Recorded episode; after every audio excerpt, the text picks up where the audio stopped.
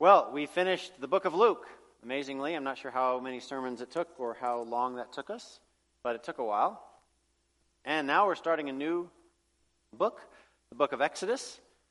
And uh, we're going to proceed in the uh, re- chapters following Exodus for a while. So this will probably be our uh, station here for a while. So tonight uh, we're going to begin Exodus 1. So a new book and a a new, completely different topic. And uh, what we're going to see, we read all of Acts 5. Thank you for that. Uh, we're going to actually see some very interesting parallels between Acts 5 and Exodus 1, of all places. So let us stand for the reading uh, of God's holy word from Exodus chapter 1. We'll read the whole chapter. Now, these are the names of the children of Israel who came to Egypt. Each man and his household came with Jacob Reuben, Simeon, Levi, Judah, Issachar, Zebulun, and Benjamin, Dan, Naphtali, Gad, and Asher. All those who were descendants of Jacob were 70 persons, for Joseph was, already, was in Egypt already, and Joseph died, all his brothers, and all that generation. But the children of Israel were fruitful and increased abundantly, multiplied and grew exceedingly mighty, and the land was filled with them. Now there arose a new king over Egypt who did not know Joseph. And he said to his people, Look, the people of the children of Israel are more and mightier than we are. Come, let us deal shrewdly with them, lest they multiply, and it happen in the event of a war that they also join our enemies and fight against us, and so go up out of the land. Therefore, they set taskmasters over them to afflict them with their burdens. And they built for Pharaoh's supply cities, Pithom and Ramses, but the more they afflicted them, the more they multiplied and grew. And they were in dread of the children of Israel. So the Egyptians made the children of Israel serve with rigor, and they made their lives bitter with hard bondage in mortar and brick, and in all manner of service in the field. And their service, which they made them serve, was with rigor. Then the king of Egypt spoke to the Hebrew midwives of whom the name of one was Shiphrah, and the name of the other Puah. And he said, When you do the duties of a midwife for the Hebrew women, see them on their birth stools. If it is a son, then you shall kill him. But if it is a daughter, then she shall live. But the midwives feared God and did not do as the king of Egypt commanded them, but saved the male children alive. So the king of Egypt called for the midwives and said to them, Why have you done this thing? And saved the, the, the male children alive. And the midwife said to Pharaoh, Because the Hebrew women are not like the Egyptian women, for they are lively, and give birth before the midwives come to them. Therefore, God d- dwelt well with the midwives, and the people multiplied and grew very mighty. And so it was because the midwives feared God that he provided households for them. So Pharaoh commanded all his people, saying, Every son who is born you shall cast into the river, and every daughter you shall save alive. Amen. Let us pray. O Father in heaven, as we study this word now, and see what you have for us, would you, by the Holy Spirit, illuminate our hearts unto this word? In Jesus' name, amen. You may be seated. Now, we're starting in the book of Exodus, which you might think we skipped a book. yes, we did. We're jumping right into Exodus. Uh, so let's back up a little bit and give a little background so we know where we're at. We're sort of coming somewhat, somewhat in the middle of a scene here as we start Exodus 1. So let's back up for a little bit of history, and this will maybe even provide some context as we go forward uh, through the Old Testament. So remember, God's people have actually been living in Goshen for quite some time. And this Goshen is part of the land of Egypt. Now, do you remember how they got in Egypt? What are they doing in Egypt, of all places? Well, you might recall that God sent Joseph ahead of God's people, if you will, when he was sold into slavery by his brothers. And then you might remember Joseph interprets Pharaoh's dreams And then by interpreting Pharaoh's dreams, Joseph learned that God is going to be sending seven years of plenty, followed by seven years of famine upon the whole world. But because of this interpretation, Pharaoh puts Joseph effectively in charge of the whole nation, preparing for the famine. So they store up during the good years of plenty so they can have food in the year of famine. And in fact, in Genesis 41 49, it says, And Joseph stored up grain in great abundance, like the sand of the sea, until he ceased to measure it, for it could not be measured. So you're talking about a lot of stored up food. And so this ends up saving Egypt, right? This, the, probably the rest of the world was in quite dire straits because they did not know about the dream of seven years of plenty and seven years of famine. But it saved, it saved Egypt and effectively saved Israel too, because Joseph's brothers and their father were in desperate need of food. And of course, they found it in Egypt uh, through their brother who was in charge. And so they all moved to Egypt to survive with all their grandchildren and all their prosper- prosperity for, for, for many generations. And so they, again, so they settled when they came, we see at the end of uh, Genesis, uh, God's people settled in Goshen. That's kind of where he placed them in the, this part of the land of Egypt. And now remember, the Egyptians did not like the people of God, and that was the case from the very beginning. But the Hebrews survived, right, because they were provided for through Joseph's bounty and, of course, the favor he had on them because of his relationship and under his leadership. So that kind of takes us to where we are today. Israel has been living in Egypt ever since. And something important that we're going to look at, it's going to come up later tonight as we apply this passage, is to remember that this Israel, the God's people that now living in Goshen, is the same Israel that received the promises of Abraham, right? And just some of these promises of Abraham, thinking back to Genesis 12 and Genesis 20, Here's just some of them. God said to Abraham, and of course to all his people, I will make you a great nation. I will bless you and make your name great, and you shall be a blessing, and I will bless those who bless you, and I will curse those who curse you, and you and in all you the families of the earth shall be blessed. And also, remember that God said to Abraham, Look now towards heaven, count the stars, and if you are able to number them, so shall your descendants be. So it's, of course, the picture of abundant multiplication and prosperity and growth of the people of God. It's a bounty of multiplication and blessing. And so we actually see the fruition of these promises right here today in Exodus 1.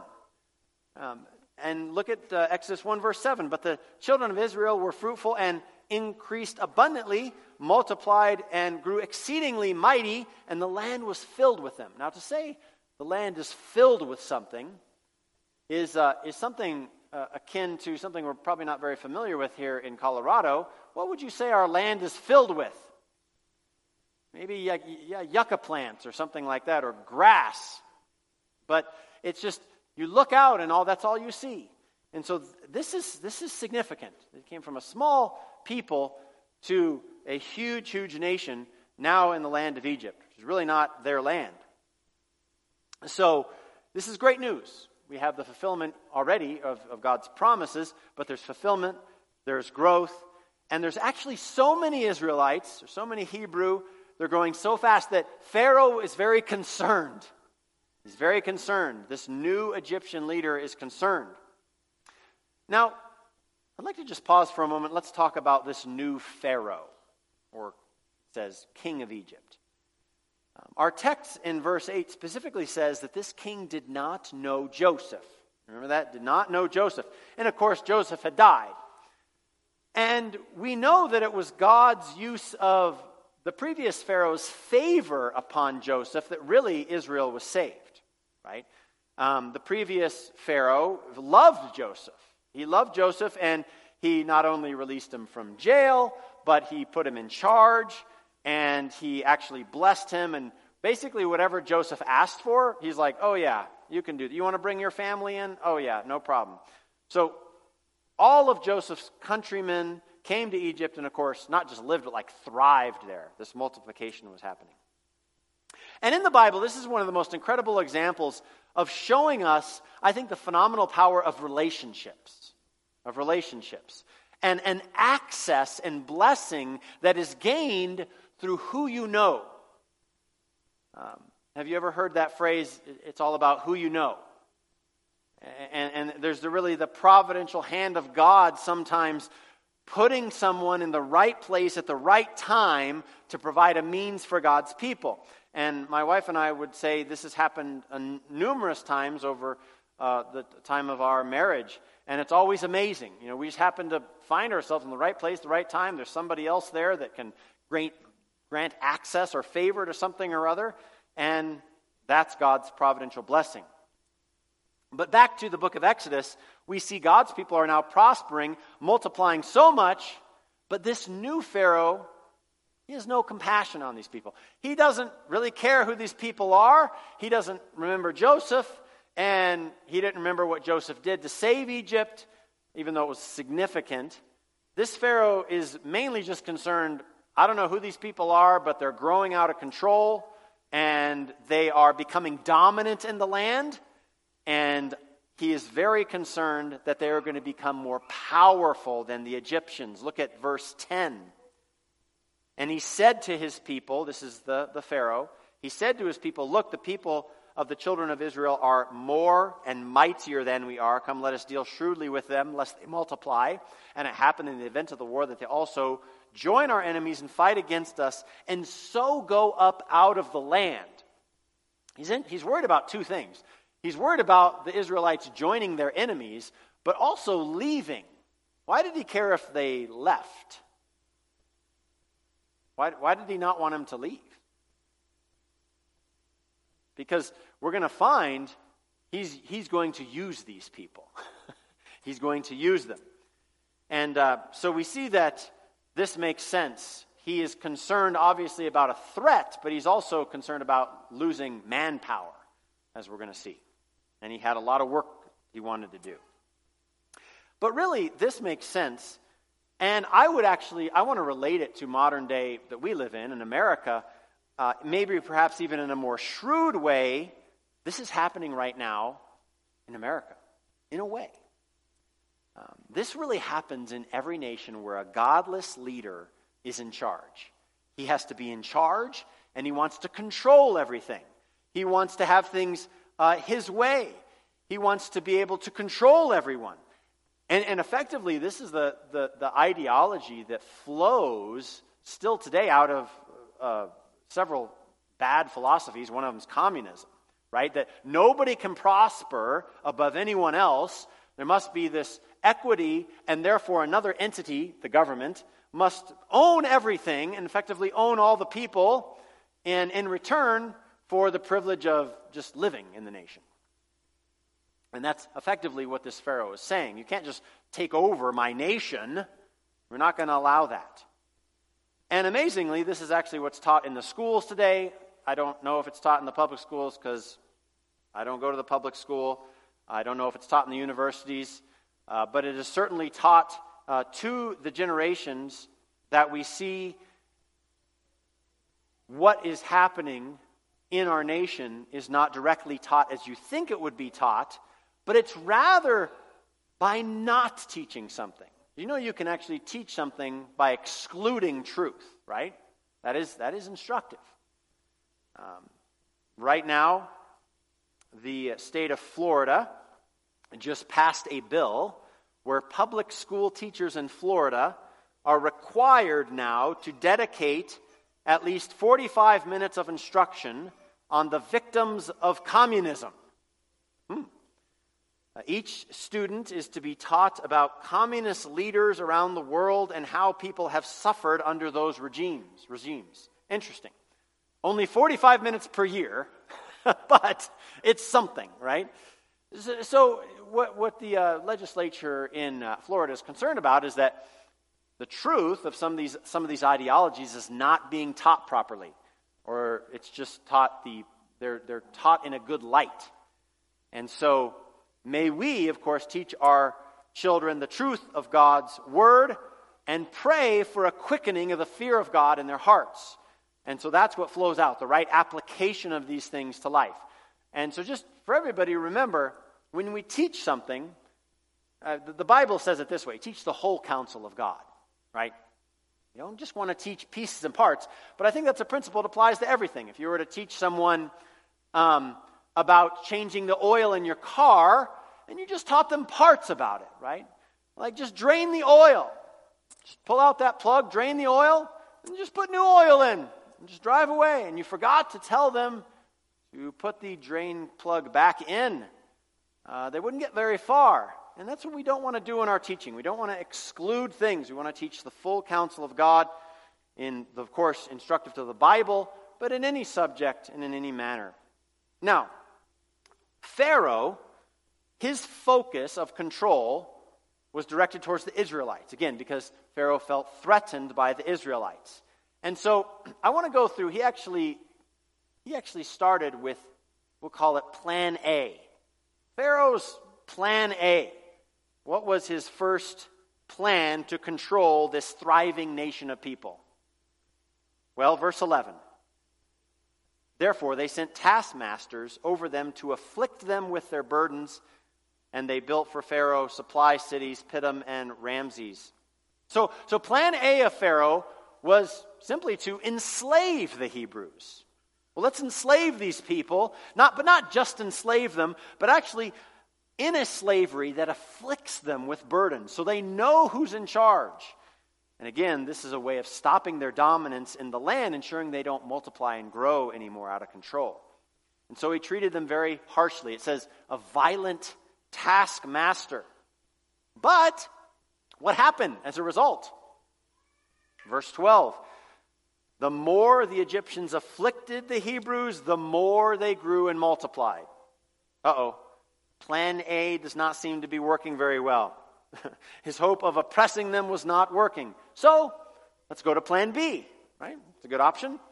So now, plan B in verses 13. So the Egyptians made the children of Israel serve with rigor, and they made their lives bitter with hard bondage. And so not only were they enslaved, and they were afflicted, and they were oppressed, the Egyptians now, sort of in the next, the next duel of this effort, they made their lives even more difficult with harsher treatment. Now, the Bible doesn't give us a lot of detail as to what this is, but we know this through some historical uh, literature that they were, this was very severe, uh, very harsh, and there could be, we, we don't, exa- again, don't know the exact nature of it, but taskmasters, harsh taskmasters. You can imagine uh, the Egyptians right there commanding them, perhaps even inflicting punishment on them if they not, were, were not working hard enough or fast enough or producing whatever they wanted. And so it was the Egyptians laid cruelty upon the Hebrews through their harsh enslavement. But the Hebrews continued to multiply incredibly. But of course, we know this multiplication is based upon what? God's hand. Remember the promise God gave to Abraham. And remember that God is not thwarted by man, right? Man does not stop the intentions of God. The promises of God are unstoppable no matter what man does. But now, Pharaoh is determined to crush the Hebrew people. But he now considers plan C. Plan A did not work. Plan B did not really work. He now needs another plan. But plan C, he decides, he tries to be a little more sneaky and sly, which his plan is to stop any new, new Hebrew boys from being born and from growing up. So his plan was to kill the Hebrew boys at birth. Look at verse 15. Then the king of Egypt spoke to the Hebrew midwives, of whom the name of one was Shiphrah, and the name of the other Puah, and he said, When you do the duties of a midwife for the Hebrew women, you see them on the birth stools. If it is a son, you shall kill him, but if it's a daughter, then she shall live. So this is plan, Pharaoh's plan C. Okay, I tried to enslave you people. I tried to, I was really hard. Now I'm just going to have to kill you. I mean, it's like, I tried. But he's trying to be sneaky about it. Like, I'm just going to work with these, these midwives. Nobody's really going to know. They're just going to do the killing for me, and we're all good. He's kind of, he's kind of taking the attrition approach. Well, they're really this big nation, but eventually they won't have any more children, and, and that'll work. Now, an interesting question why kill the boys, not the girls? Why kill the boys, not the girls? Well, because he actually didn't want to completely extinguish off the entire Hebrew people. He actually liked them as slaves. They were actually perhaps getting a lot done for him. So, but, but what he didn't want, remember, remember back to verse 10, he didn't want the men, the boys growing up who are strong warriors, at least in those days, that, that's who the warriors were, who could revolt against him, right? And so he needed to get rid of the men, the strong ones, and he actually was going to let the women live because they could continue to serve him, and they could actually, maybe through the Egyptians, continue to have children and, uh, and serve his nation as slaves. But this would allow the Hebrews to exist uh, while really rendering them pretty, pretty weak and powerless. And it's just worth mentioning, as a side note, that in our world of gender confusion, even pagan kings know the difference between men and women. And it's a very significant difference. So, anyway, Pharaoh's sneaky approach to accomplish this murderous plan is to command the midwives of the Hebrews to kill the baby boys when they're born. But if it's a girl, you can let the girls live. And his thought was look, if the midwives are doing the killing of the babies right after they're born, then they could just blame the child's death on a variety of natural factors, right? The child just died during the birth process, or the child was stillborn, or the child, the child had, I don't know, its cord wrapped around its neck and it suffocated or something. All kinds of natural, it's just like, it's, I'm sorry, just all the boys happen to be dying. But this whole scene, it really has incredible parallels to the abortion culture today. You see that? It's really interesting because it's clear in our society. Here's one thing that's become clear the easiest way to commit murder is to do it as close to the womb as possible, right? Or, and today, or as far away from the womb as possible. And that's why abortion and elderly euthanasia, I think, are a godless society's approach to dispose of unwanted people or to control a population. Uh, you might uh, remember Margaret Sanger, the champion of Planned Parenthood, who they have a whole page in dedication and memorials to. She said, the most merciful thing that a large family in America can do is to kill its infants. Just wickedness. But this is, this is the idea of Pharaoh, too. Pharaoh has a plan to do this, to murder children as close to the womb as possible, and basically nobody will notice. Right? Nobody will notice. And he spoke this to, now it says two women, Shiphrah and Puah. Now, were these the only two midwives in all of Israel, do you think? Probably not. You're talking about a very large nation, some estimates a million people. Um, this more likely these midwives were probably maybe some leader had a leadership aspect or were in charge of other midwives or maybe they uh, they were the most experienced um, or perhaps they were involved in setting how this would go about but here, here's a very important point. Who were these people? Who were these two ladies, Shiphrah and Puah? Were they Israelites? Or were they Egyptians? Uh, because this is actually up for interpretation, but actually, after my study of this, I believe these two midwives were not Hebrews. I believe they were Egyptians. And there are several reasons for this interpretation. Notice in our text in verse 15, it says, The king of Egypt spoke to the Hebrew midwives. Now, in the original Hebrew, this can be interpreted as Hebrew midwives or the midwives of the Hebrews. Either way. And it's also strange to think that uh, Pharaoh would go to two ladies and tell them to basically kill their own people. But if you think if they were Egyptians, he might say, well, these are Egyptians. They're for me. They're for the nation. They'll do this. Um, and we have to remember that the Hebrews were extremely controlled at this point by the Egyptians. The Hebrews were enslaved, and it's, it's very likely that uh, the Egyptians were entrenched into everything they did. In other words, you might think, well, why would the Hebrews let the Egyptians be their midwives? That's kind of weird. But you understand, when, when you're in slavery, and this actually happened in America, that uh, parts and sections of when, when there were slaves in America, they would not just let them have children. There was a, there was a oversight over every single thing that happened and how it took place. And this is probably the condition, knowing it was harsh and bitter uh, upon the Hebrews at this time. Notice something else. If these midwives were Hebrews, why, why would they?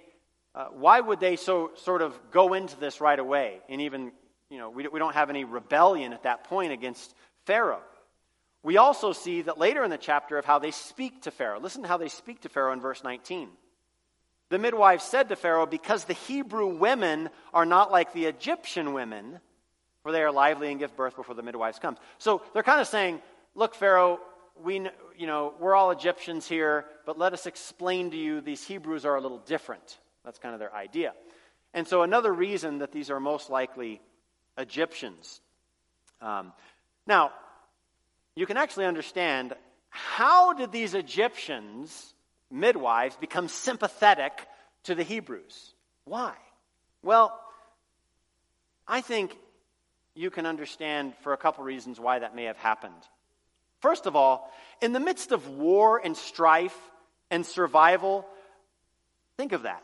These are they're enslaved. It's harsh. They have taskmasters. They're just fighting for survival. In the middle of that, a child is born.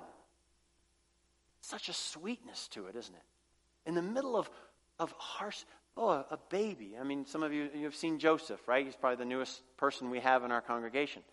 He's so sweet. He's so innocent. And it sort of breaks through, sort of cuts through all that violence, doesn't it? And so the Egyptian midwives are there and they're helping the Hebrew women. They're comforting them. One of the most precious moments in a woman's life, having a child. And you know what happens during the labor process? Now, for some re- women, it's really fast, like my wife. But I know for some women, labor for days. And either way, there's just a lot of time.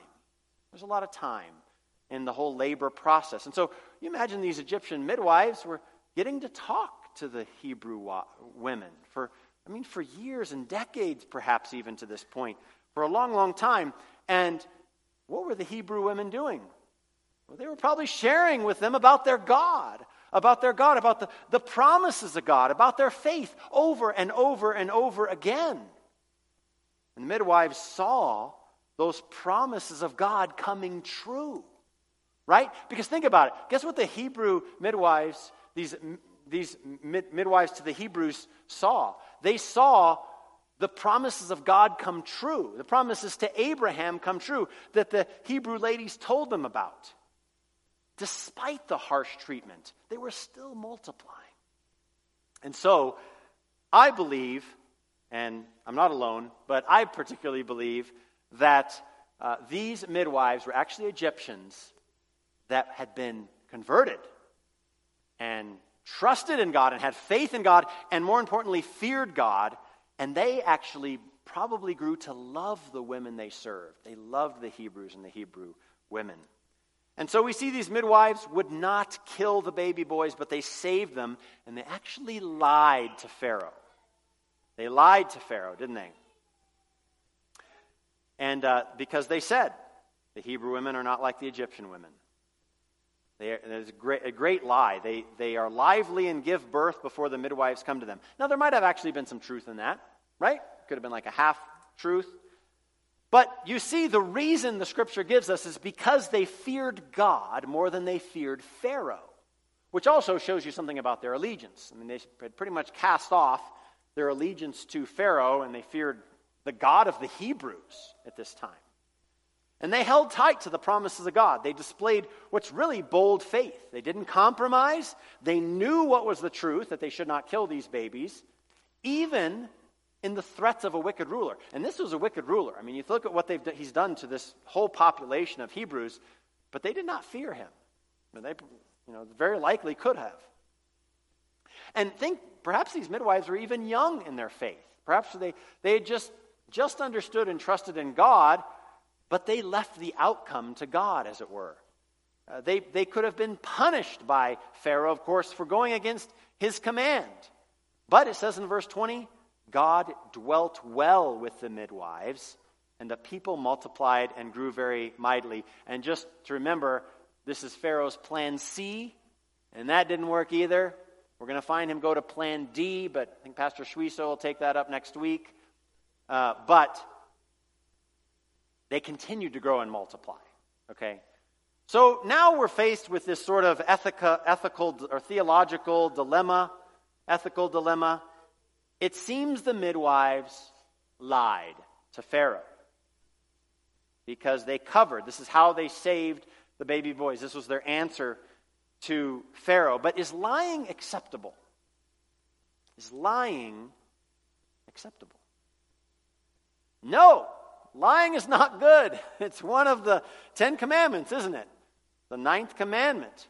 But if the midwives lied, why did God deal well with them? Is it ever right or okay to lie? Ever right or okay to lie?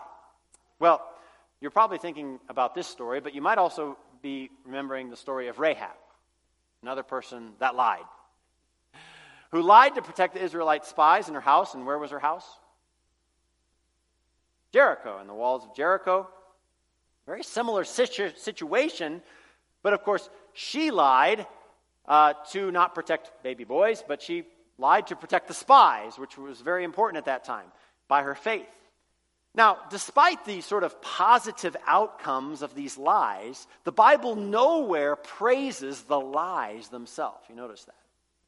The Bible nowhere states that there are instances where lying is the right thing to do, but at the same time, the Bible does not declare that there is no possible instance in which lying could be an acceptable option, such as in these two cases. Now, we read Acts 5. Consider Ananias and Sapphira. They lied, didn't they? They lied to God, and they were immediately killed for it. Why weren't the midwives treated this way for lying and instead were treated well by God? Well, we could also take modern day examples. What about Corrie ten Boom? Remember Corrie ten Boom? What did she do? She lied. Uh, in Nazi occupied Holland, right? Corrie ten Boom is hiding Jews in her home to protect them from the Nazis. The Nazis come knocking at the door and say, Hey, are there any Jews in here? What should she do? Should she tell the truth and allow the Nazis to capture the Jews she was trying to protect, or should she lie and deny that she knows anything about them? Now let's remember our context. We have a time of war. I mean, in the three examples I just gave Rahab, Shiphrah and Puah, and Corrie ten Boom. These are all pretty intense times times of war, times of difficulty, times of sort of worldwide strife to some degree in, in, in some ways. But we see that these are situations of survival and great depression, a great, great oppression, and there was a working ruthlessly by Pharaoh to kill these children. And so, in their lie to Pharaoh, Shiphrah and uh, Shiphrah and Puah lied to an evil king with an evil command. We also have to note that the Bible does not say that God commended the Hebrews specifically for their lying. The Bible stated the Bible's stated reason for God's blessing is that the midwives feared God. And it seems that an outworking of that was to save the children. And of course, their falsehood came as part of their efforts to save lives, right? We know that. Perhaps God understood the lie in its context against an evil and wicked king. Or perhaps uh, they received God's forgiveness for the act of lying and were blessed for their act of mercy towards the newborn sons of Israel. Another consideration is that the midwives may have been telling at least a half truth. We talked about that. Uh, generally speaking, maybe the Hebrew wives did give uh, birth quickly, and in fact, some births did occur before the midwives were on scene. It's like when I uh, dropped our first child, Acacia. I, my wife went into labor. I dropped my wife off at the ER. You know, you can drive your car up, and uh, you have to go park your car then, which is really annoying. But I had to go park my car, and by the time I got back, she was basically delivering the baby. So I almost missed that one. but, uh, but, it's, but maybe there's some Hebrew way back in you somewhere. I don't know if they delivered babies quickly, and to all women who deliver babies quickly.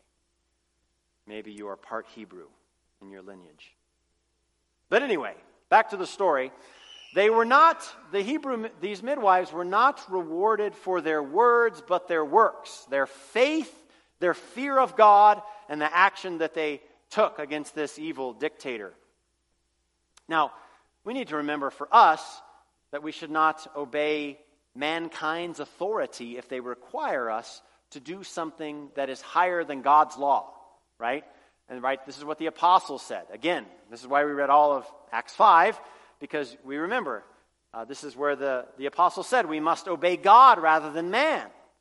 And the, these midwives obeyed God, God's will, before Pharaoh's command, and, they, and God rewarded them richly for it. Now, lastly, we should just notice that this circumstance for lying for good purposes is extremely, exceedingly rare. Right? Really only have two situations in the Bible. There's some others you could kind of say were sort of related, but these ones are very clear. They, they, they, they made up a different scenario, but there was a very positive outcome. They were, in fact, exalted, sort of. They're blessed by God. And, uh, and so, very, very rare. Let's just keep that in mind. Very, very rare when a situation. So, in fact, in our lives, it's very unlikely, just by determination, that this we would ever have such a situation in our lives, although it could happen. And our text goes on, of course, to say that the midwives' faith and boldness were such that Pharaoh actually had to go to plan D, and that's our, our closing portion for this passage tonight. Uh, Pharaoh had to then go to plan D. He commanded all his people, saying, Every son who is born you shall cast in the river, and every daughter you shall save alive. So, he tried to enslave them. Plan A, he tried to make it really harsh. Plan B, Plan C, I'm going to try to sneak, kind of in a sly way, kill all the children. Plan D was just forget it. I'm just going to outright kill you because I can't, I can't figure out how to control you people. So he became an absolute uh, dictator at that time, a violent one. So we see that since uh, the, the killing of the baby boy strategy didn't work, Pharaoh had to move on, and then uh, we're going to go from there, and that's actually going to take us to the story of Moses. How we get in the situation of Moses floating down the river. But what are the lessons here for us today, just in closing, from the, the midwives of the Hebrews who valiantly feared God? Number one, we see that they did, and we are to hold on to the promises of God, right? We cling to the promises of God uh, even when an unknown situation is about or the, the future is unknown, we go to the promises of God. Secondly, we're to be bold in our faith. And the midwives, of course, displayed really a radical faith, uh, which flowed from fearing God, we're told. And as we read in Psalm 34, O taste and see that the Lord is good. Blessed is the man who trusts in the Lord. O fear the Lord, you his saints. There is no want of those who fear him. No want of those who fear him. There's no want for anything else if we fear God. We just want God and His truth. So no matter what man says, we walk with God and for, with Him and for Him. Number three, do not compromise. The, uh, the, the, the mid, midwives of the Hebrews knew that they knew it was right. They knew the right thing to do, and they didn't want to compromise on it. They wanted to stay with it steadfastly. And again, from Psalm 34 there is a trusting in God and staying the course despite the difficulty. Many are the afflictions of the righteous, but the Lord delivers him out of them all. And so the, Hebrew, the, the midwives of the Hebrews just stuck to what they knew. We're not going to kill these boys, and God provided for them. It's an unswerving conviction that God will deliver us if we continue with his will and his truth.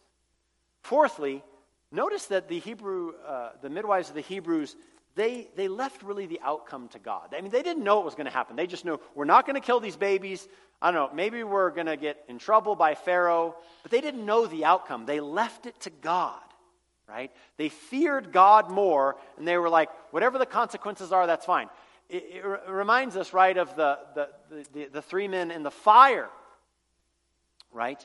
Uh, Shadrach, Meshach, and Abednego. They said, well, we're not going to bow, so whatever happens, happens And that's kind of what Shiphrah and Puah did here. They're just, we're not going to kill these babies, so whatever happens, happens. We need to do that too. We need to leave the outcomes to God. And then, fifthly, we need to trust. We need to trust God and obey God. Uh, we need to step forward in faith and, uh, and trust in Him. And why can we cling to the promises of God by faith? Why can we step forward in this? And it's because of the hope we have, of course, today in Christ, right? 1 Peter 1 Blessed be the God and Father of our Lord Jesus Christ, who according to his abundant mercy has begotten us again to a living hope through the resurrection of Christ from the dead. And this is the hope of the Christian, right? The living hope of Christ that rules and reigns over all, that he is all, he's over all, and that he will have the preeminence. Just like the Hebrew midwives very likely heard and received the promises of God, we lean on the promises of God too. For in Christ we are in this way children. We are called children of the promise. We don't just know the promises of God, we are those who have received that inheritance as children of the promise. And our hope is in God. And so it must solidly rest there and it's by faith that our hope stands in that. Amen. Let us pray. Father in heaven, we thank you for this incredible event that took place, this incredible display of fearing God, uh, perhaps even for uh, those that uh, are new converts, those that have heard of the faith, those these midwives that uh, we don't know their background, uh, but it seems that they trusted in you, they feared you, they had faith in you, uh, they left the outcomes to you. Oh God, help us to do that in all of our day. Help us to hold on to the promises, to step forward in faith, not to compromise, and to trust and obey in your word.